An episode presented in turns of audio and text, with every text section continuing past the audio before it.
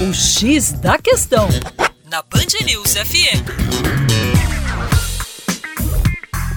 Olá, meu nome é Vitor Augusto e sou professor de Geografia da equipe Terra Negra. Uma série de conflitos atingem hoje o continente africano. Qual seria uma das origens prováveis? A colonização africana nos revela que a partir da famigerada Conferência de Berlim, 1884 a 1885, algumas nações europeias, como o Reino Unido, França e Bélgica, subdividiram esse continente de acordo com seus interesses. Por que a África é tão interessante? A disponibilidade de recursos naturais, energéticos como petróleo e minerais como diamante, evidencia tal interesse.